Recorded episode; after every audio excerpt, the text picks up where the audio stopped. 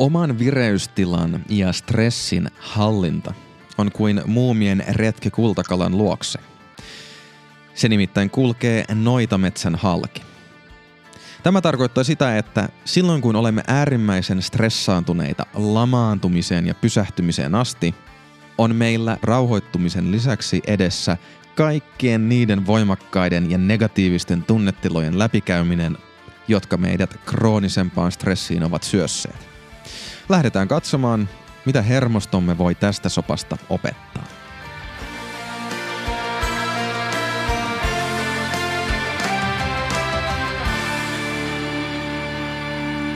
Tervetuloa Voimafilosofi-podcastin jakson numero 117 pariin.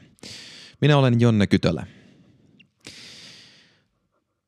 Milloin viimeksi sä oot pysähtynyt oikein kunnolla ja sitten kun sä oot yrittänyt pysähtyä, niin sä oot pannut merkille, että se on aivan sietämättömän tuntuista.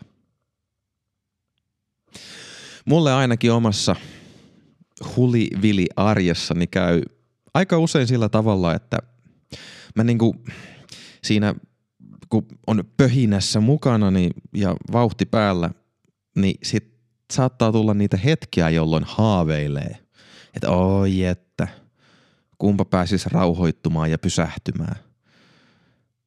Ja sitten kun se tilaisuus tulee, niin se itse asiassa on tosi epämiellyttävä. Sitä haluaa oikein vältellä sitä pysähtymistä – ottaa vaikka puhelimen kouraan ja alkaa tuuttaamaan päähänsä jotain kaikkea randomia, mitä internetistä ja somesta löytyy. Ja sitten kun sitä pysähtyy jotenkin, no pysähtyy, pysähtyy, sitä jotenkin pohdiskelee, tulee tietoiseksi siitä, että no mitäs mä tässä nyt oikein teen, niin eikö siinä ole jotenkin sellainen tilanne käsillä, että hetkonen, tässähän ei oikeastaan nyt tee sitä juttua, mistä haaveili – välttelee sitä pysähtymistä. Ja no, mitä asioita me ihmiset vältellään? Minkälaisia asioita? Me vältellään epämiellyttäviä asioita, sellaisia, jotka tuntuu kurjille. Ja tässä on jotenkin itselle, nyt kun ollaan eri viime jaksossa, mutta useamman jakson aikana alettu tunkeutua enemmän stressin hallintaan ja siihen, miten meidän keho toimii, mieli toimii, miten meidän hermosto toimii – stressin ja rasituksen kanssa, niin tässä on joku sellainen paradoksi, ainakin mulle itselleni, että mikä, mikä ihme juttu siinä on, että jos on tilaisuus, ainakin teoriassa näyttää siltä, että ulkoisin, niin kuin ulkoiset elementit, ympäristö on sellainen, että nyt olisi aikaa ottaa iisisti, niin sit sitä ei tee. No nyt kun tässä ollaan sitten viime jaksossa upouduttu jonkin verran, lähdetty tutustumaan sinne polyvagaaliteorian maailmaan, kysymykseen siitä, miten meidän hermosto, tai voi ajatella alitajuinen mieli, se osa meistä, joihin me ei suoraan vaikuteta, kaikki primitiivisemmät prosessit, miten ne reagoi stressiin, miten ne reagoi rasitukseen, niin sieltä on alkanut kuoriutua mulle esiin sit ihan hyvää ymmärrystä sen suhteen, että mitä tällaisessa tilanteessa oikein on meneillään. Niin lähdetään tänään tutkimaan sitä, että mitä tämmöisissä varsinkin niin kuin kovemmissa stressitilanteissa, missä niin kuin saattaa vähän niin kuin jäädä jumiin sinne stressiin, mitä sellaisissa on meneillään. Ja sitä myötä toivottavasti niin kuin ymmärrys palautumisesta, stressinhallinnasta, niin jos siihen tulisi vähän uutta näkökulmaa, uutta vinkkeliä. Katsotaan, mä vähän epäilen, että tänään ei ole luvassa ihan hirveästi sinne treenimaailman puolelle tulevia esimerkkejä, vaan tämä on sitten ennemmin sitä palautumispuolta suoraan. Katsotaan, voi olla, että jotain pompsahtaa mieleen, mutta se ei ole nyt se pääasiallinen pointti. Ollaan enemmän siellä pysähtyneessä tai ehkä turhautuneessa – stressissä jumissa olevassa olotilassa. Ja ihmetellään sitä. Teoreettisemmasta näkökulmasta ja se, mitä viime kerralla nimenomaan puhuttiin, niin äärimmäisen kova stressi, se lamaannuttaa meidät. Ja nyt siis, no, Me ihmiset ollaan siinä mielessä monimutkaisia. Tässä pitää jotenkin vähän pysähtyä miettiä sitä, että kun alun perin nämä stressin hallinta tai stressiä, stressin kohtaavat kyvyt, joita meille on kehittynyt, niin ne on kehittynyt kauan kauan ennen sitä, kun me ollaan oltu edes ihmisolentoja, puhumattakaan nykypäivän modernista, kompleksisesta yhteiskunnasta. Niin alun perin se lamaantumisen pointti on ollut kirjaimellisesti pysäyttää kaikki toiminta, lopettaa resurssien arvokkaan energian käyttäminen, minimoida jopa hapen kulutus, koska äärimmäisessä tilanteessa meidän henki on uhattuna. Ja ne meidän syvät primitiiviset koneistot on ensisijaisesti kiinnostunut siitä, pysytäänkö me elossa ja vasta toissijaisesti kiinnostuneita siitä, saadaanko me töissä ylennys, tehdäänkö me uusi penkkiennätys tai mitä me tehdään äsken tulleen noidan nuolen kanssa. Ja se äärimmäisin lamaantuneisuuden tila oli sellainen, missä meidän kroppa vetää kaikki lihakset ihan löysäksi, verenpaineet, kaikki muut tämmöiset niin aktiiviset, va- vauhdikkaat prosessit meidän kehossa, niin ne hidastuu. Kaikesta tulee pysähtynyttä. Ja jo, voi jopa taju lähteä tai tulla muistinmenetystä tai muuta vastaavaa.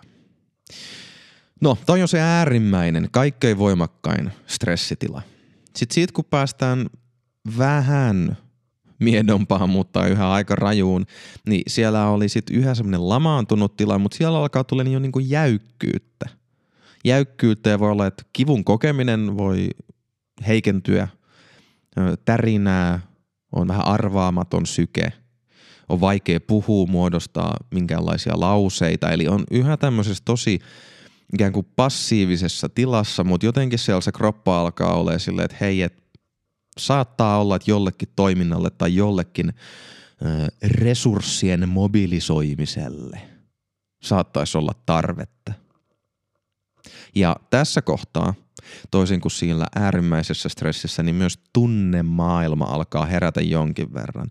Että kokemus siitä, että on vaikka ansassa tai on toivottomassa tilassa pelkoa, tämän kaltaista ihan hyvin primitiivisiä reaktioita, tunnereaktioita alkaa tulla esiin, koska meidän tunteetkin, ne on loppujen lopuksi aika paljon monimutkaisempia juttuja kuin ne ihan perus selviytymiseen liittyvät asiat, syke, hapensaanti, niin päin pois.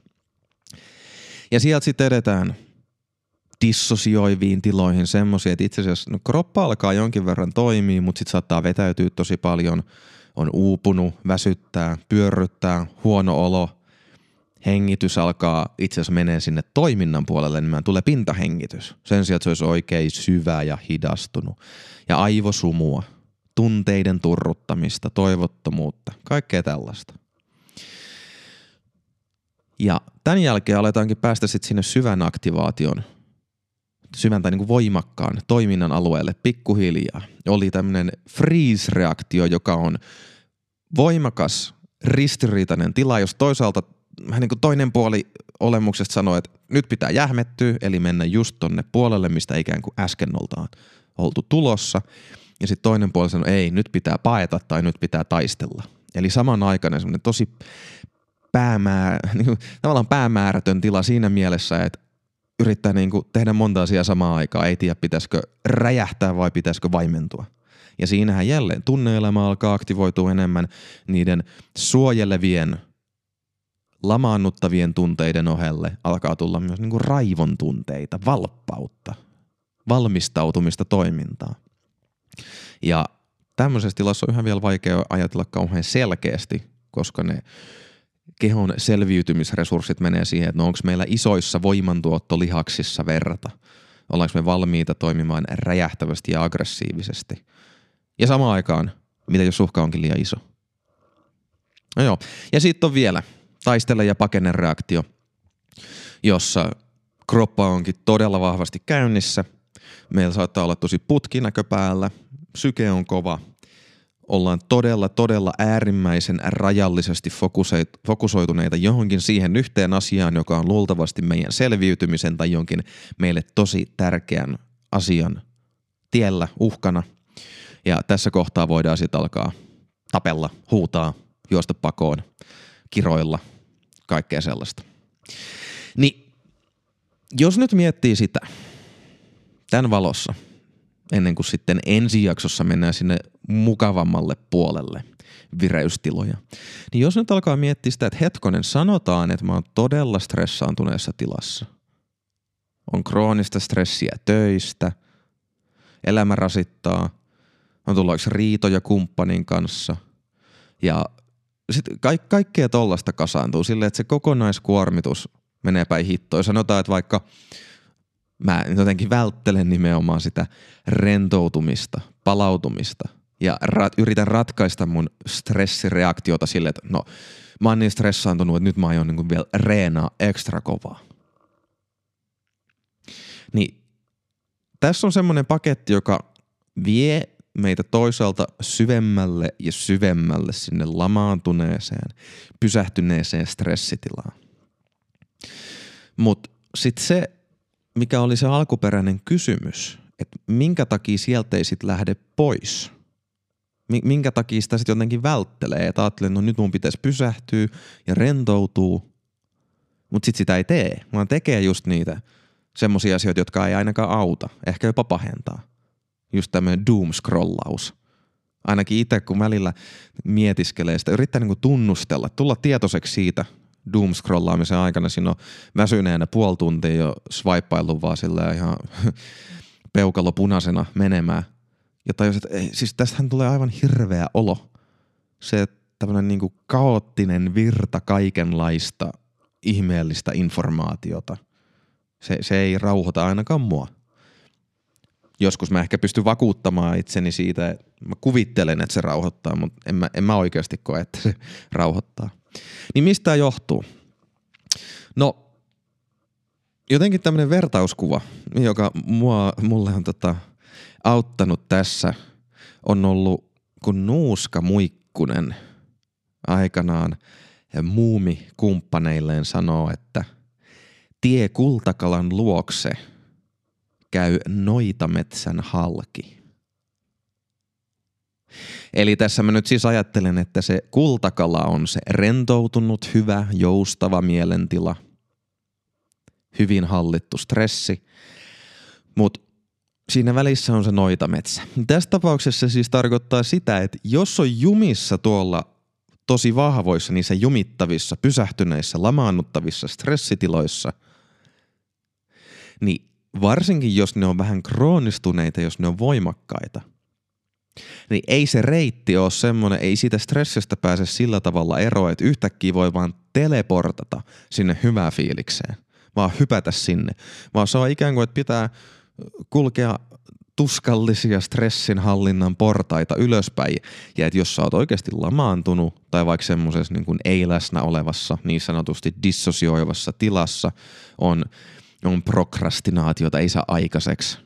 On vaikea tehdä päätöksiä, on uupunut, tuntuu, että ehkä jopa vähän huimaa niin päin pois.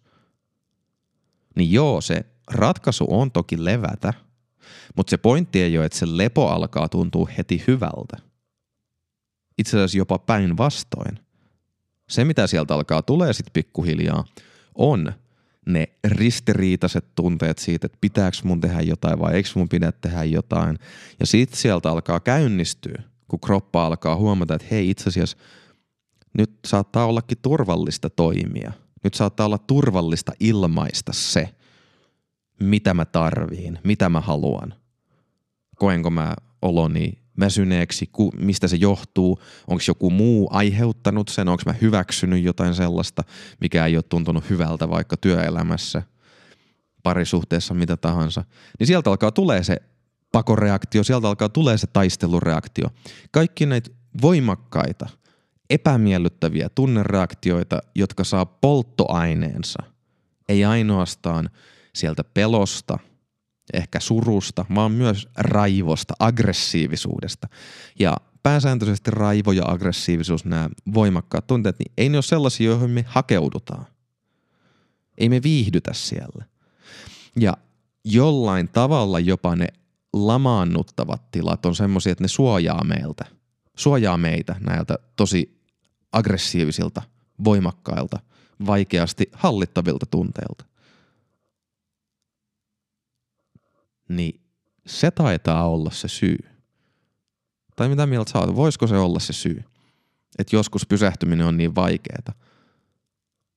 Palautuminen voi joskus voimakkaasti stressaantuneena olla niin hemmetin vaikeeta siksi, että oikeastaan sitä jotenkin saattaa vähän alitajuisesti jo tietää, että jos mä hidastan nyt, jos mä pysähdyn nyt, niin se ei tule tuntumaan hyvälle, vaan päinvastoin. Sieltä alkaa tulee niin paljon kaiken maailman sontaa, minkä kanssa mä en haluaisi diilata. Kaikkea, mikä on kasaantunut mieleen.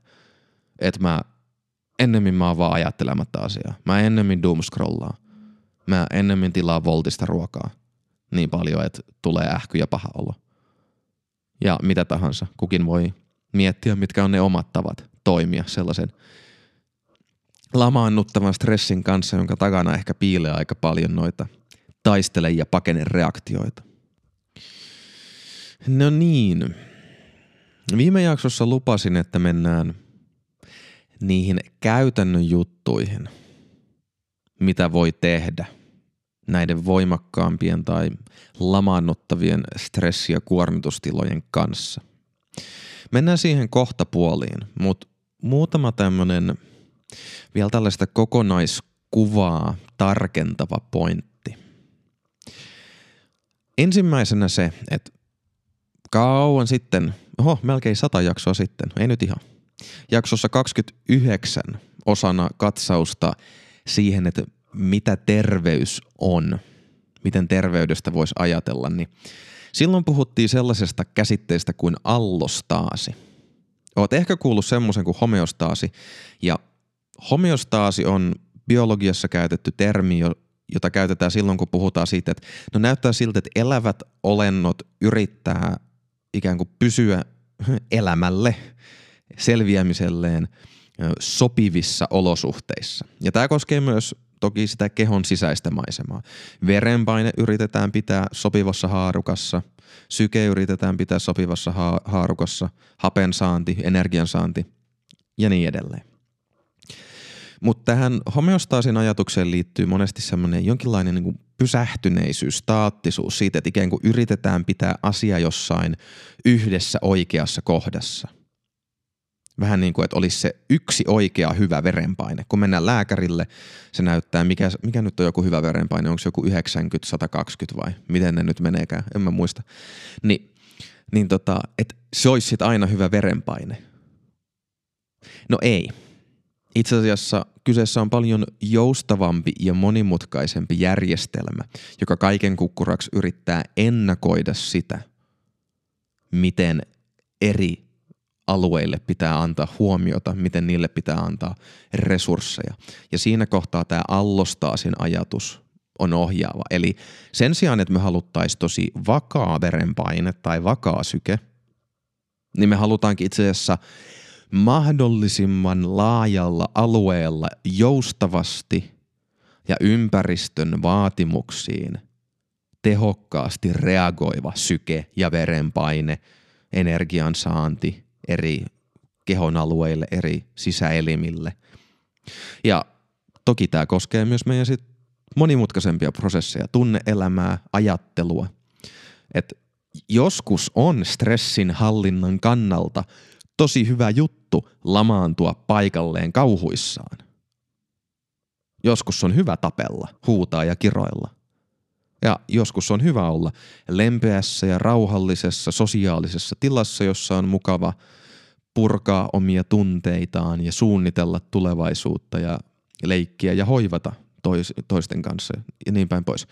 Pointti on se, että me halutaan se niin kuin, me ollaan joustavia monessa eri tilanteessa. Ei sille, että olisi joku yksi hyvä olotila, jossa pysyä.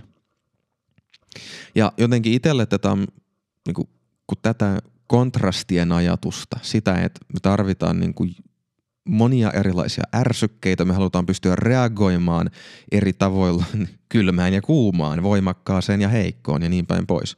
Niin itse asiassa tietynlaisten kontrastien hakeminen voi olla yksi semmoinen niin perus teema, jota voi tarkastella omassa elämässään.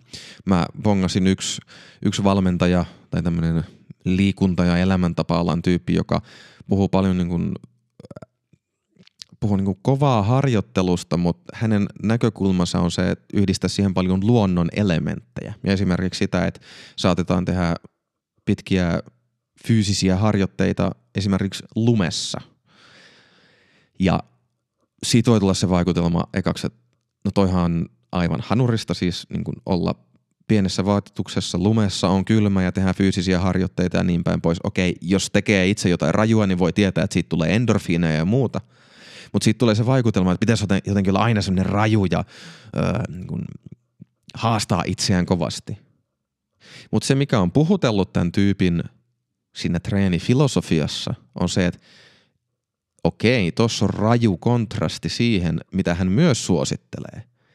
Pitkiä kuumia kylpyjä, rauhoittumista, meditaatiota, sen sellaista. Niin itselle se on herätellyt ajattelemaan siltä kannalta, että onko mulla tollasia kontrasteja tarpeeksi? Pidänkö mä ne mun järjestelmät ikään kuin joustavina? Annanko mä niille monipuolisesti niitä eri ärsykkeitä?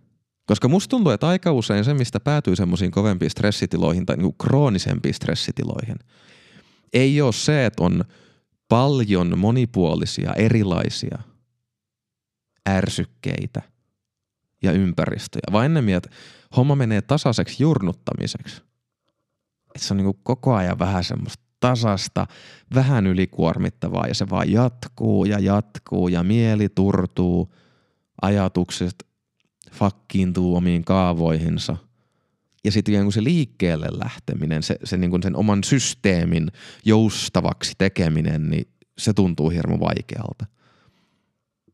Että jää jumiin sinne jumissa oloon ja että saisi paikat liikenteeseen. Ihan niin kuin kuntouttaessa aletaan ekaksi hakea vähän liikerataa. Joku paikka on kipeä. No voiko se liikuttaa sitä ihan vähän? Okei, voit. Liikuta vähän enemmän. Ai se sattuu. No pysytään vähän aikaa tuossa liikeradassa, joka tuntuu okolle. Piikkasen mennään sinne kipua kohti. Haetaan liikerata kuntoon. Sitten aletaan lisätä kuormaa, sitten aletaan lisätä vauhtia ja niin päin pois.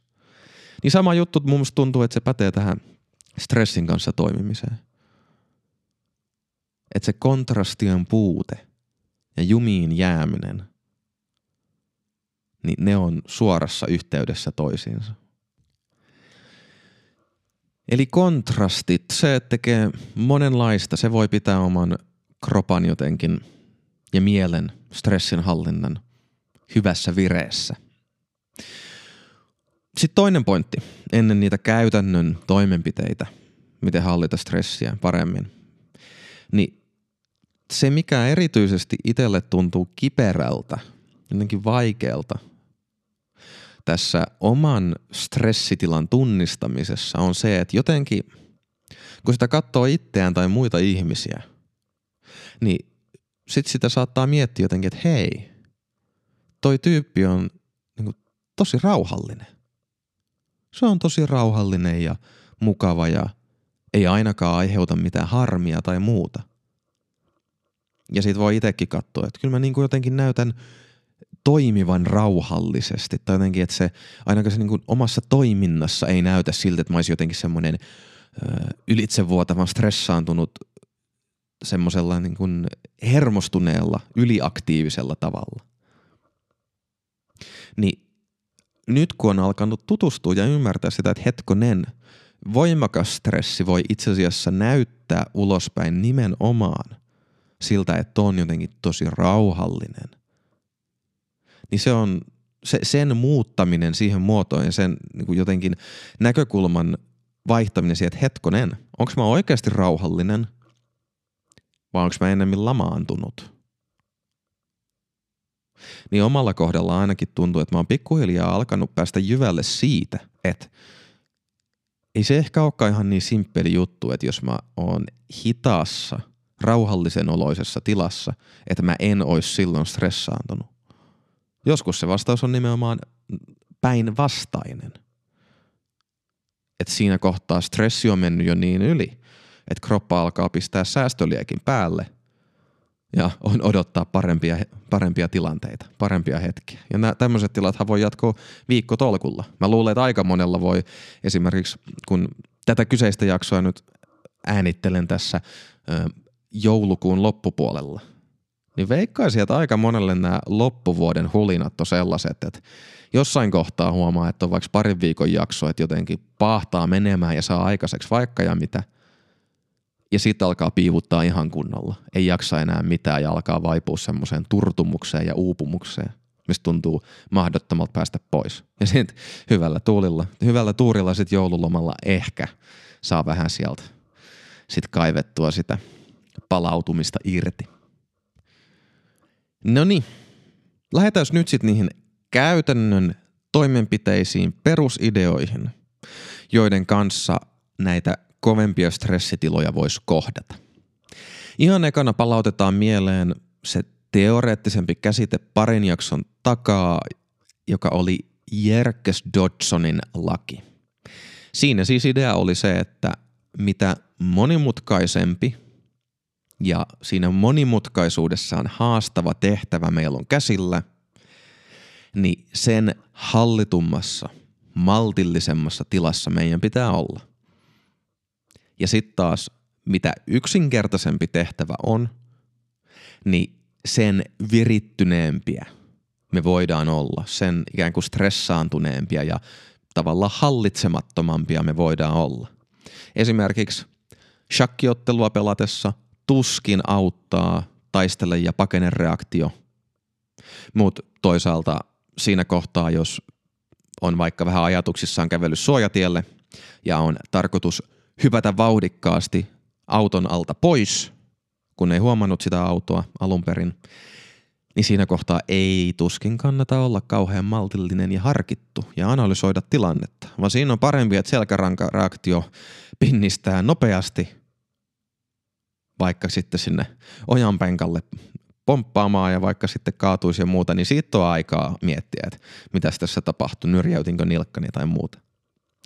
Niin tämä perusajatus siitä, että mitä stressaantuneempi on, niin sitä yksinkertaisempia asioita olisi hyvä tehdä. Niin se on se ohjaava ajatus.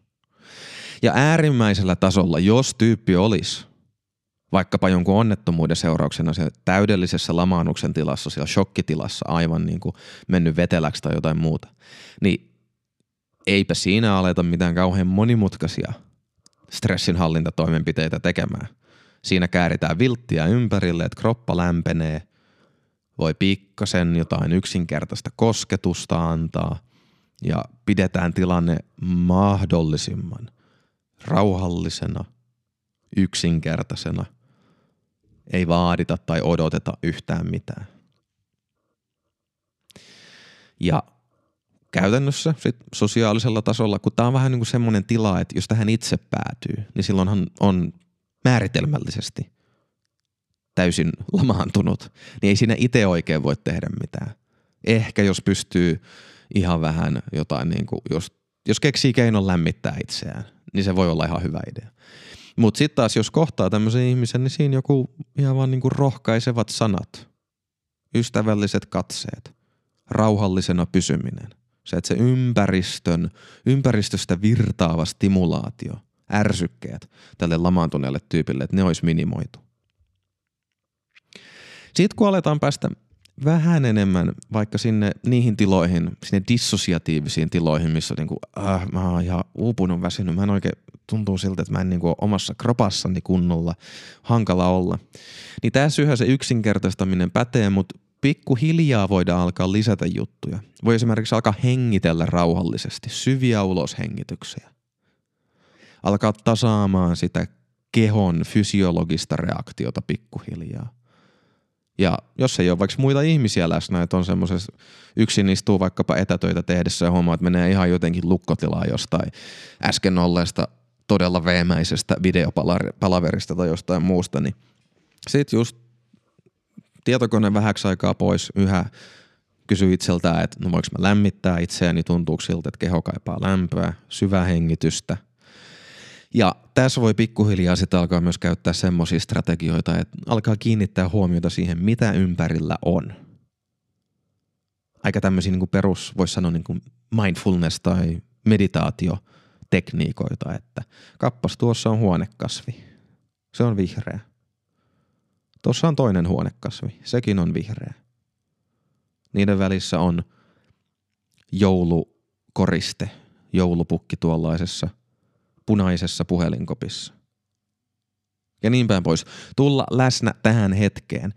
Ei siksi, että se on jotain maagista meditaatiota, vaan siksi, että näin voimakkaassa stressitilassa on tärkeää, että ne asiat, mitä tekee, ne asiat, mitä ikään kuin vaatii itseltään, olisi tosi yksinkertaisia. Että jollain tavalla pitää hyväksyä se, että mä en ole nyt monimutkaisen ongelmanratkaisun tilassa. Mä olen voimakkaan stressaantunut. Stressaantuneena pystyy tekemään tosi yksinkertaisia asioita. No mitä ne on? Kääriydy vilttiin. Juo kuppi kuumaa. Katsele. Kuuntele. Mitä havaitset juuri nyt? Hyvin yksinkertaisia asioita. Sitten – kun aletaan päästä sieltä lamaantumisesta pois, niin siitä alkaakin tulee ihan mielenkiintoisia juttuja. Musta tuntuu, että meidän niin kuin nykyyhteiskunnassa nämä asiat on unohdettu aika lailla. Nimittäin kun mennään vaikka tähän freeze-tilaan, tähän jäätymisen tilaan, joka oli siis ristiriitainen, että on niin kuin tosi jäykässä, ei tiedä pitäisikö räjähtää, ei tiedä pitäisikö lamaantua tilassa. Niin tässä se aika niin yksinkertainen meininki on tärkeä, mutta sitten semmoset jutut kuin vaikka niinku kehon ravistelu. Jos sä mietit, mitä koirat tekee. Meillä, meillä on täällä koira tällä hetkellä, se nukkuu tuolla sohvalla, niin esimerkiksi siltä, kun me otetaan talvivillapaita pois, niin se on kyllä aina ihan hirveä tappelu. Se on vanha koira mummo ja se räyhää kuin mikäkin. Mutta jos miettii, että hetkonen, katsotaan, mitäs, mietitään tämän hermoston näkökulmasta ja tuon vireystilan näkökulmasta, mitä siinä tapahtuu – niin sehän menee, se menee tähän freeze-tilaan, kun sitä paitaa alkaa ottaa pois. Sitä ärsyttää, että sen pään liikkeet ja kaulan liikkeet rajoitetaan voimakkaasti. Se ei näe mitään, kun se paita vedetään siitä naaman yli. Niin se on just semmoinen, että se ei tiedä, pitäisikö sen aggressiivisesti puolustautua, pitääkö sen, niin mitä tehdä, se vaan pystyy ärisemään raivokkaasti. Niin mitä se tekee sen jälkeen? Se katsoo, että kappas, tilanne meni ohi ja sen jälkeen se ravistelee itsensä. Niin kuin brrr, ottaa kropasta ikään kuin sen huonon siihen tilanteeseen sit huonosti sopivan vireystilan pois. Sitten voi itseltään kysyä, että kuinka usein tulee itse ravisteltua kehoa. No okei, se ajatus on tyhmä, että vähän tuntuu tyhmältä, että no niin kuin mitä nouseeko mä vaan seisomaan ja ravistelemaan. No itse asiassa se voi olla ihan hyvä pointti. Kauhean moni ei sitä luultavasti tee, mutta sitten mä aloin miettiä, että niin, miten tällaiset jutut, kuten vaikkapa yhteinen tanssiminen, yhteinen leikkiminen. Niin mulla ainakin on sellainen mielikuva, että ei me nykyihmiset, nyky niin elämissämme ihan kauheasti tehdä sellaista niin kuin stressiä purkavaa yhteistä liikettä. Tämä nyt vaan tämmöinen havainto. Siistiä, jos joku alkaa nyt tanssia tämän seurauksena, mutta mä väittäisin, että semmoinen niin yksinkertainen – lempeä kehonsa käyttäminen. Tai toki sitten ehkä tässä tilassa voi harkita jotain yksinkertaista joogaa, niin sekin voisi olla hyvä. Ja tuleepa vielä mieleen sellainen, että joillain kuntosaleilla mä näen semmoisia tärinäkoneita. Että sä menet seisomaan siihen ja se kone alkaa tärisyttämään. Niin mä väittäisin, että siinä on itse asiassa yksi juttu, missä semmoinen laite voi olla aika hyvä. Että se alkaa lähettää signaalia sille keholle, hermostolle, että hei, tässä täristään, tässä ollaan yksinkertaisessa tilassa ja ei ole mitään akuuttia vaaraa. Sitten tässä kohtaa, kun ollaan tuossa ristiriitaisessa tilassa, niin nyt alkaa se noitametsän matka eritoten jo kutsua. Vaikka on tuossa jo aiemmin ollut kaiken maailman ahdistusta ja paniikkia ja pelkoa kohdattavana. Niin nyt sieltä alkaa pikkuhiljaa tulla sitten se raivo ja kysymys siitä, että miten mä voin toimia tässä tilassa – niin pikkuhiljaa voi esimerkiksi alkaa visualisoida sitä, että mitä mä haluaisin tehdä. Voi olla, että se vastaus on, että itse asiassa mä haluan nyt rauhoittua. Mä haluan, mä haluan päästä semmoiseen tilaan, missä on hiljasta, rauhallista, ei mitään ärsykkeitä. Mutta voi olla, että ehkä sieltä alkaa noustakin se taistele ja pakenen reaktio. Ja sit, riippuen siitä, miten se sinun siihen sosiaaliseen kontekstiin ja muuhun sopii, niin siinä kohtaa pääseekö huutamaan tyhnyyn, voiko edes mielessään vaikka käydä läpi sitä, että mitä haluaisi tehdä, että ei, mä haluan kuristaa ton äijän, ei juman kautta. Ja kun antaa tilaa ja aikaa niille tunteille, mitkä sieltä tulee. Ja ehkä siinä määrin, kun me ollaan ihmisiä, joilla on pidemmän aikavälin tavoitteita ja ollaan monimutkaisissa sosiaalisissa verkostoissa, niin ehkä hyvä pyrkiä tekemään noin semmoisella tavalla, että niistä ei seuraa vähi- välitöntä vahinkoa. Ja tässä nyt aletaan päästä sitten enemmän sinne niin aktiivisen liikkeen puolelle. Sitten kun on stressaantunut semmoisella aggressiivisemmalla, tehokkaammalla tavalla, jos ajattelee, niin siitä voidaan alkaa puhua siitä, että hei, nyt on hyvä mennä kovalle lenkille. Mennä hakkaan nyrkkeilysäkkiin. Kova punttitreeni. Tehdä kehollaan jotain aktiivista, koska sitä varten – nämä reaktiot alun perin on syntyneet. Ei sitä varten, että me hallittaisiin meidän tunteita. Ei sitä varten, että me hallittaisiin meidän ajatuksia jotenkin hienoilla tavoilla, vaan nämä meidän stressireaktiot on ensisijaisesti ollut sitä varten, että ne aktivoi meidän kehon toimintaan. Ja se on vähän niin kuin, että ainakin miten mä ajattelisin ja miten mä ymmärrän tässä kohtaa, että ei niitä kehon reaktioita – sitä, mitä se keho ikään kuin tarvitsee. Se keho, jotta sä voit syvällä luissa ja ytimissä, omissa nahoissa tuntea sen, että on ok liikkua, on ok käyttää näitä mun isoja lihaksia puolustautumiseen tai pakenemiseen. Niin jos et sä itse asiassa tee niitä toimenpiteitä, niin eihän sun keho ja se koko alitajuinen olemuksesi, ei se opi, että se on ok vaan ennemmin se, että okei, no ei me tehäkään meidän keholla mitään, vaikka raivostuttaa ihan hirveästi. Ei me, ei me puolustaudutakaan, puolustaudutakaan millään tavalla, että mennään vaan takaisin sinne lamautuneeseen tilaan ja ollaan rauhallisia ja vaarattomia, eikä kiinnitetä huomiota itseemme millään tavalla. Niin jollain tavalla sitä kroppaa pitäisi saada liikenteeseen kanssa. Ja toki myös se visualisaatio. Se, että kyllä meillä on näitä hienostuneempia työkaluja kuin vaan brutaalia suoraviivaista liikettä, niin myös se visualisaatio, kuvittelu voi auttaa siinä, että se stressi alkaa purkautumaan. Tai vaikka kirjoittaa sen alas, mitä haluaisi tehdä. Siitä rauhoittuu luultavasti. Se auttaa, että sen saa ilmastua tavalla tai toisella, tai kertoo siitä jollekin luotetulle henkilölle siitä olotilastaan. Niin siinä ainakin on yksi reitti alkaa päästä sitten sinne mielentilaan, sinne ensijakson teemaan, niistä positiivisista, joustavista mielentiloista, jossa pystyy oikeasti harkitsemaan fiksusti, että mitä kannattaa tehdä. No joo, sellaista settiä tänään. Nyt on nämä rankemmat stressikuviot käyty läpi ja ensi kerralla hypätään sitten sinne vähän chillimmille vesille ja sitä myöten, kun tämä kokonaiskuva meidän hermoston vireystilasta ja stressireaktioista on hahmottunut, niin siitä aletaan päästä käsiksi myös niihin konkreettisempiin kysymyksiin, että no mitäs, kuinka kovaa pitäisi treenata? Että kuinka paljon missäkin tilanteessa mun kansi antaa stressiä, rasitetta mun kropalle ja vaikkapa pohdintoja myös siitä, että minkälainen, niin kuin minkä asian treenaaminen minkälaisessakin vireystilassa voisi olla fiksu. Mutta semmoista. Kiitos kuuntelusta. Jos jakso sai ajatukset liikkeelle tai opit jotain uutta, niin rohkaisen jakamaan jakson somessa tai vinkkaamaan sen ystävälle, hyvän saan tutulle tai vaikka sitten vihamiehelle. Lisäksi olisi mainiota, jos hyppäisit mukaan seuraamaan meikäläistä Instagramissa at jonne-voimafilosofi sillä mä olisin kiinnostunut kuulemaan sun omin sanoin, että mitä ajatuksia tai kysymyksiä sulle jäi tästä jaksosta. Se tältä erää.